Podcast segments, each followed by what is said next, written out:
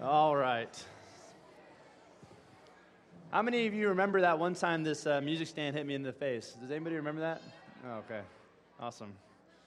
That's probably all that we'll remember from this week. all right, awesome.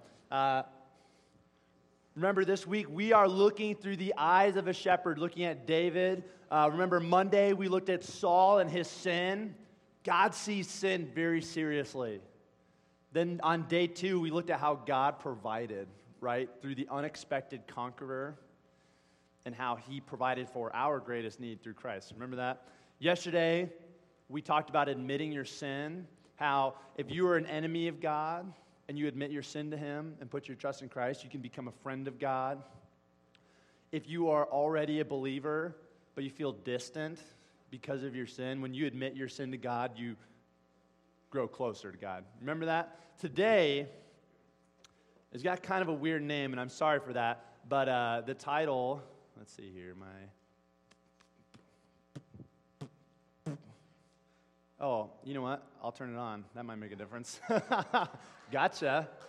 We're going to be looking at the Lord's anointed. Now, remember, uh, we've talked about this a couple times, but the Lord's anointed, what, what, is, what does that mean? It's just another name for the, the, God's chosen person to, to rule over Israel. Do you guys remember that? that that's, what, that's what the Lord's anointed is. Let's go ahead and pray before we get started here, and, uh, and we'll dive in quickly.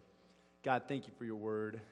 Uh, th- thank you that it guides us and it shows us where to go, uh, what to do, how to respond in uh, different situations, and, and uh, pray, God, that I would uh, speak clearly and that the boys' lives would be impacted by your word. We ask this all in Jesus' name. Amen. How many of you have seen the movie or read the book, A Christmas Carol? Raise your hand. If you okay, uh, okay, maybe. How many of you have seen A Muppets Christmas Carol? That is that's probably my favorite version of it. Okay, Muppets Christmas Carol. Uh, but then you've also got uh, the newer one that came out. How many of you have seen this this one? Okay, awesome. I, I love the soundtrack on this one, but I I love Kermit the Frog, okay? Then who, who, who, are, who are some of the main characters from A Christmas Carol? Carol? Can anybody tell me? Uh, let's see, who's one of the main characters? Ebenezer Scrooge. Awesome. Can anybody else name another character right here, William? Tiny Tim, yeah. Then you got Kermit the Frog, right? No, it, Bob Cratchit. Anybody remember Bob Cratchit? So at the beginning of this story, A Christmas Carol, you guys, it, it's in Ebenezer Scrooge's office. And it's freezing cold, remember? And you got Ebenezer Scrooge counting his money. And you got Bob Cratchit over here just warming up his hand over the candle, writing a little bit. And, and he looks over at Scrooge and he finally musters up the courage to go to him and say, um, Mr. Scrooge, uh, can, I, can I take a piece of coal and put it in the fireplace to warm us up. And Ebenezer Scrooge, that'll cost us quite a bit of money, Bob Cratchit. And, and he reluctantly lets him put a little bit, but only one piece. Bob Cratchit goes home from Ebenezer Scrooge's office, and you remember if you've seen the Muppet version, version Miss Piggy, and uh, and she says, how do you put up with Ebenezer Scrooge all day? He is rotten and, he, and he's always just stingy with his money and he won't even let you take Christmas off without taking money out. And, and she says, she, that's a pretty good Miss Piggy impression. Uh, thank you guys. No, that's the first time I've done that. And, uh, and, and she says what we all want to say to, to Mr. Scrooge, right? You know, oh, he's, he's so stingy you know, he, he, he's so greedy. He's a terrible boss, right? Wouldn't that be horrible working for Ebenezer Scrooge? Wouldn't that be tough? You freeze all winter long. I bet, I bet they sweat like crazy in the summers, you know, and uh, Ebenezer Scrooge would not have been fun to work for. It is possible that someday uh, you may work for somebody like Ebenezer Scrooge. Your counselors will, can attest to that, that there will come a day that you'll have a boss who does not treat you right. Um, and uh, just want to take a moment seriously. Uh, many of you come from homes that uh, maybe you don't have both your parents or, or your parents are not kind to you, maybe they're harsh, and uh, I'm sorry. But as we look at God's word today, you'll see that there's hope, even for a situation like that, where it's even those who are supposed to care for you the most are not the ones who are being kind to you. Uh, there's hope in God's word for even that situation. So, to be clear, I'm not talking about parents who make you do chores, you know, make you eat your vegetables, you know, make you do hard things. That's not a bad thing, okay? in fact, it's probably a good thing for you to do hard things once in a while. And, uh, and that, that's not what I'm talking about at all. David, in our passage today, if you want to turn there, at 1 Samuel 24. 1 Samuel 24. David shows us how to treat our boss, our parents, our older siblings, our teachers. He teaches us how to respond to them, whether kind or whether unkind. Maybe, maybe they're like Ebenezer Scrooge. David shows us how we're supposed to respond to them, and uh, we're going to take a look at this. However, I do need, uh, I do need some help, and uh, um, I, uh, would, the, would the Creston boys be able to come up for me today? Would, would uh, guys from Creston come on up quickly? All right, all the way from the back. I don't think I've, I've used them yet. Come on up quickly, quickly, quickly, quickly, quickly. All right, so to set the scene, we'll go ahead and read this. Come on up, guys, and uh, go ahead and uh, go ahead and stand right over here, okay? Stand over right over there. All right, starting in verse 1, 1 Samuel 24. We're kind of back in history a little bit. David is not king yet. He has been anointed. Saul is still king. It says in verse 1 When Saul returned from pursuing the Philistines, who were the bitter enemy of the Israelites, he was told, David is in the wilderness near En Gedi. So Saul took 3,000 of Israel's choice men and went to look for David and his men in front of the rocks of the wild goats. So it's interesting. The author, Samuel here, actually compares David with the Philistines. You have the Philistines who are Saul's mortal enemies, treated the exact same way. It's like just another battle. I'm going, he's going after David. He is treating the Philistines the same way he is treating David, trying to kill them. That's, that's crazy. And so Saul gathers 3,000 men. So you guys get to be Saul's uh, 3,000 men today. And he pursues David and his men. All right, let's see. Who's the, let's go. Who's the shortest? You're the shortest right here. So you get, you, you get to be David today, okay? So David and his men, Saul gets word that they are, I probably shouldn't touch you and be this close. Uh, David, David is hiding with his men in a cave. So can you guys kind of like act like you're hiding, okay? You're hiding in a cave, okay? Not Gollum, not Smeagol. You're just, yeah, there you go. Okay, they're hiding in the cave, and Saul and his men are now searching through the caves, through the hills, trying to find David and his men. Now, uh, I need like a I need like a scary looking counselor. Tim O'Toole. Yep, that's you. so here, here is Saul. Can you guys go? Saul is scary. So Saul is hunting David. Now, in the story, Saul needs to take a little break. He's got to take a breather, okay? So Saul comes to the mouth of this cave where he has a little privacy. Go ahead and sit down. No, not like that. Not like that. I know we all know what it is, but let's just say like this. And uh, Saul is here, and he's in the mouth of the cave, but little does he know that David and his men are in the back of the very same cave. I uh, just stay right there. I've got just like a, I want to get a quick survey. Maybe you guys know this story already. Could I get Noah? Would I be able to get a blue mic on? All right. I just want to take a quick survey. So Saul right over here, is trying to kill you guys, especially David, okay? He's sitting here, just sitting there, not doing anything else. He's totally vulnerable. What should we do to him? What's the, what's the plan? If, if you're thinking, this guy's trying to kill us, what should we do? Kill him. Whoa, we should kill him. Okay? Uh, No, I, I think that's a, very, that's a good answer. What do you think? Uh, kill him? Okay, wow. Pastor Dan, we need to talk after this. All right. Hide. Hide? Okay, that's a good answer. Okay, what should we do to Saul? Cole. What's that? Kill him.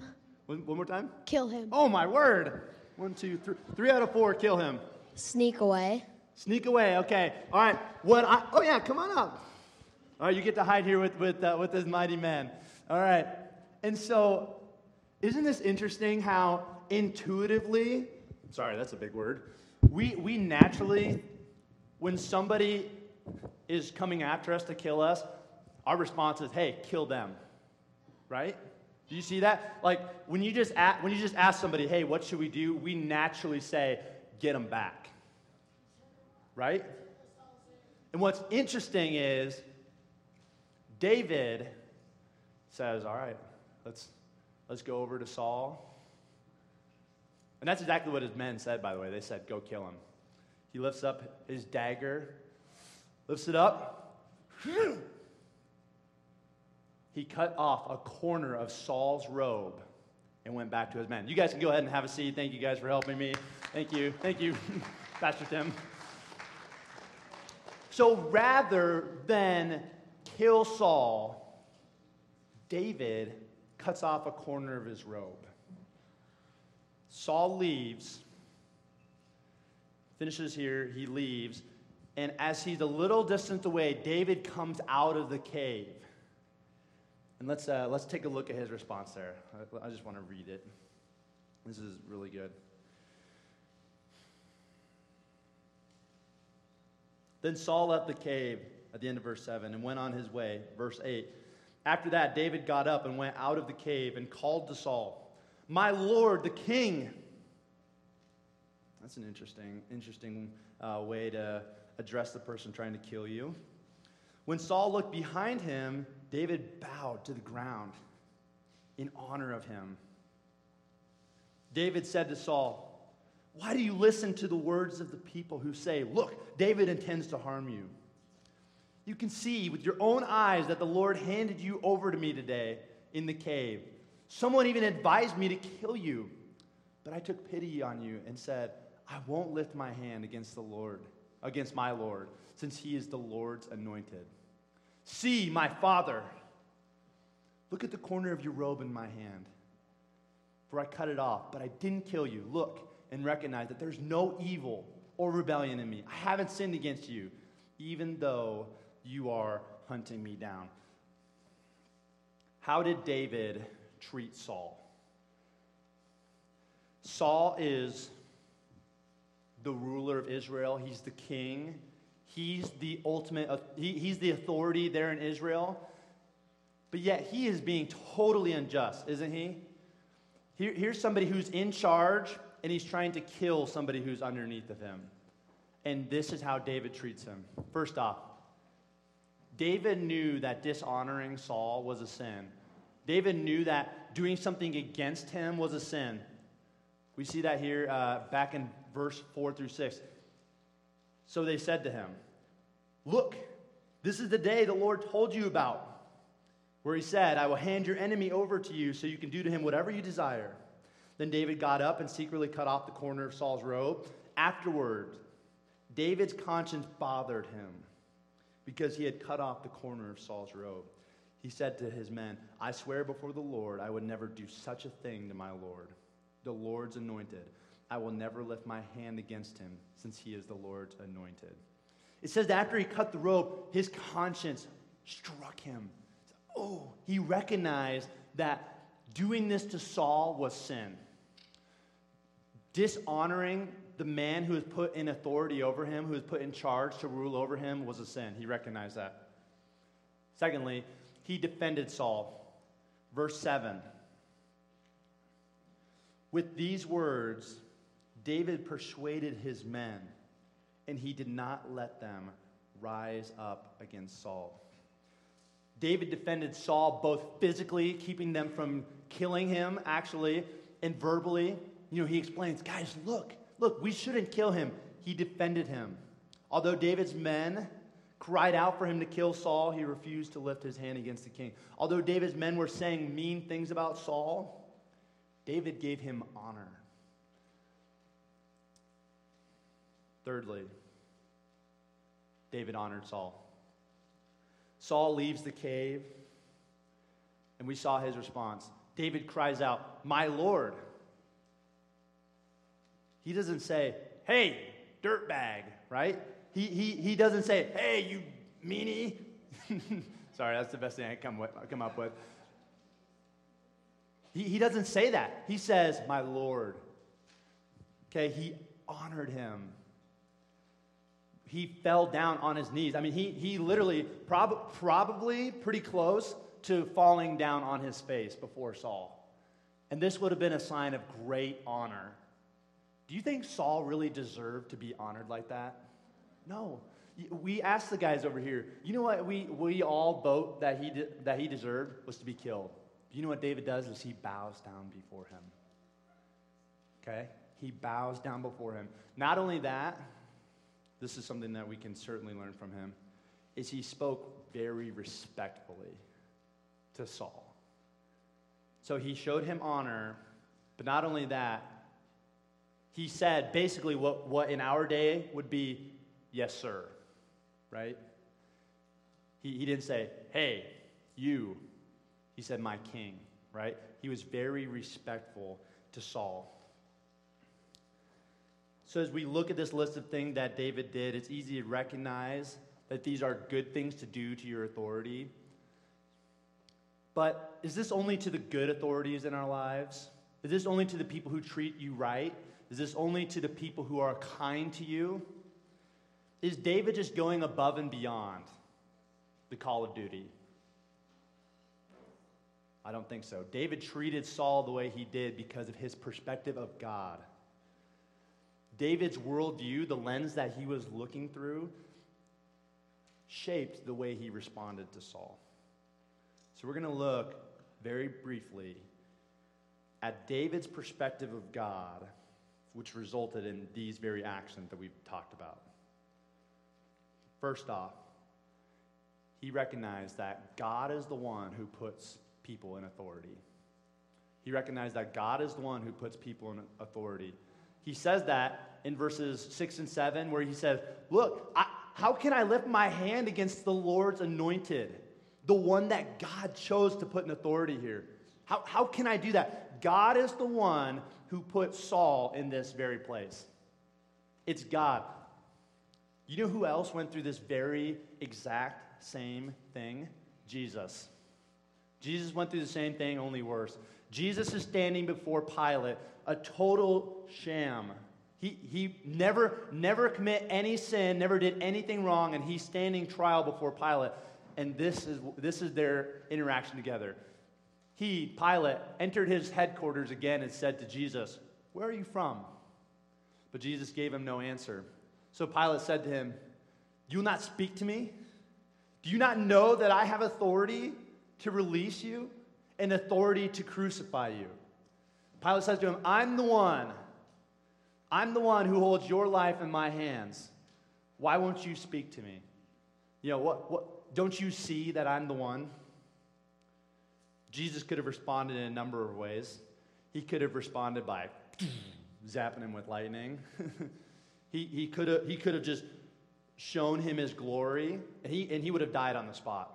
There, there, there are so many things that Jesus could have done in this moment to change everything.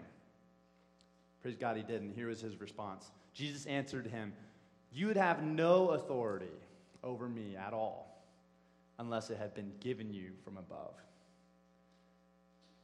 Do you see who Jesus is saying gave Pilate this authority? It wasn't Pilate, it wasn't Herod who gave Pilate this authority, it was God. Isn't that crazy? God even put Pilate in authority. God also, in David's time, put Saul in authority. And you see Jesus and David both respond in trust to God, saying, God knows what he's doing. God put them, uh, put them there. Similarly, God knew who your parents would be when in Ephesians 6 1 he says, Children, obey your parents in the Lord, for this is right. God knows who your parents are, or parent, or maybe grandparents, or maybe his teacher. God, God knows who has been put into your life. It, it's, it's not by accident. Okay? Moving on. David's perspective of God God is the judge. David says to Saul, Hey, let the Lord judge between me and you.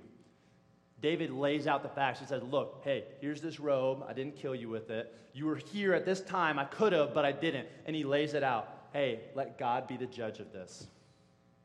He leaves it in God's hands because God is just. Maybe you've heard the phrase, life isn't fair. Hopefully, some of you have heard this. That's a good wake up call. Life is not fair. My mom would say to me, Life's not fair, Willie, and then you die. Oh. That's a good lesson to learn. Some of us need to be told that a little more. Uh, however, I think in some way, in one way, it's, it's not totally true. Life's not fair, but God will make it fair one day.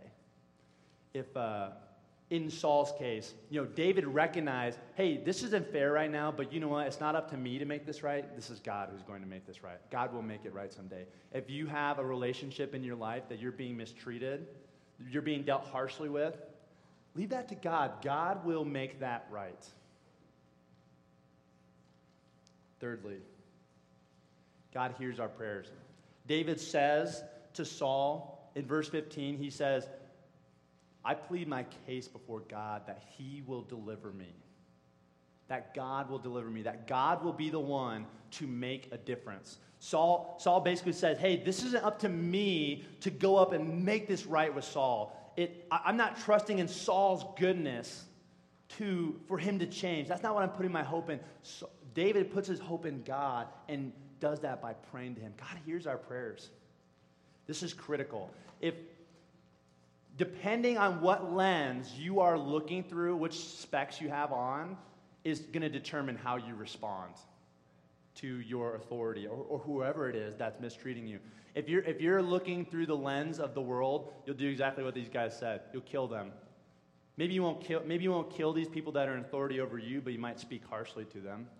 You might give them cold shoulder, silent treatment, slam the door, walk out, throw a fit. Any, any number of those things. If you're looking through these eyes, those are the things that you're going to do.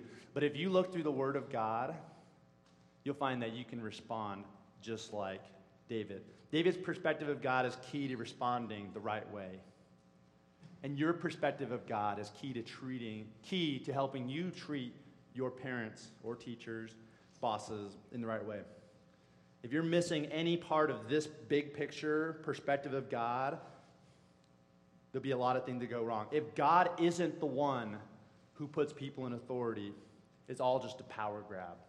If God isn't the one who put him there, hey, it's up to us to make it right, right? Same with him. If he's not the judge, if you don't see God as the judge, it's up to you to punish people, right? If God doesn't hear our prayers, your hope is in yourself or in them changing. That's, that's not going to last. That's not a worldview that is in reality. God is the one who put them in authority. His word tells us so. God is, is the judge. His word tells us so. God does hear our prayers. His word tells us so.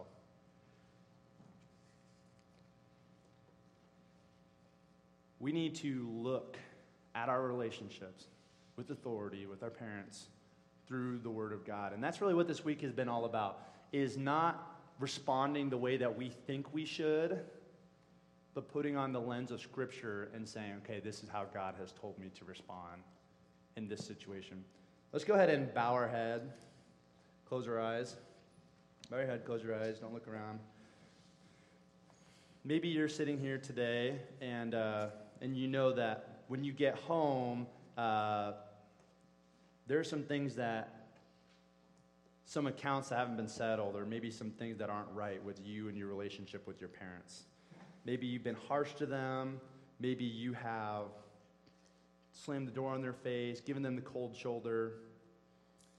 if that's you, uh, if that's you and you'd like to take care of that when you get home, would you, would you slip up your hand and uh, would you slip up your hand if you say, I, I have a relationship at home that I need to take care of when I get home this weekend?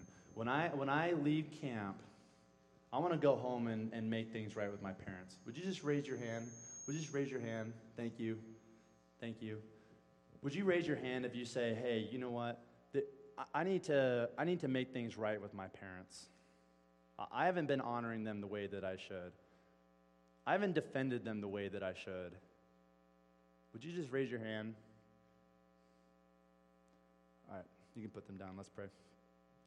God, thank you for your word. Thank you that it teaches us about everything. It teaches us how we can live a life that honors you. God, thank you for the example of David, that we've been able to look through the eyes of a shepherd uh, to get your perspective on things. God, thank you for this week. Thank you for the lives that you've changed this week. Thank you for working in my own heart through this. We love you, God. I pray for these these uh, boys who raised their hand and said, I need to go home and make things right with my parents. Um, pray that they would share that with their counselor and, uh, and that they would go home and make that decision. We love you, God. We ask this all in Jesus' name. Amen.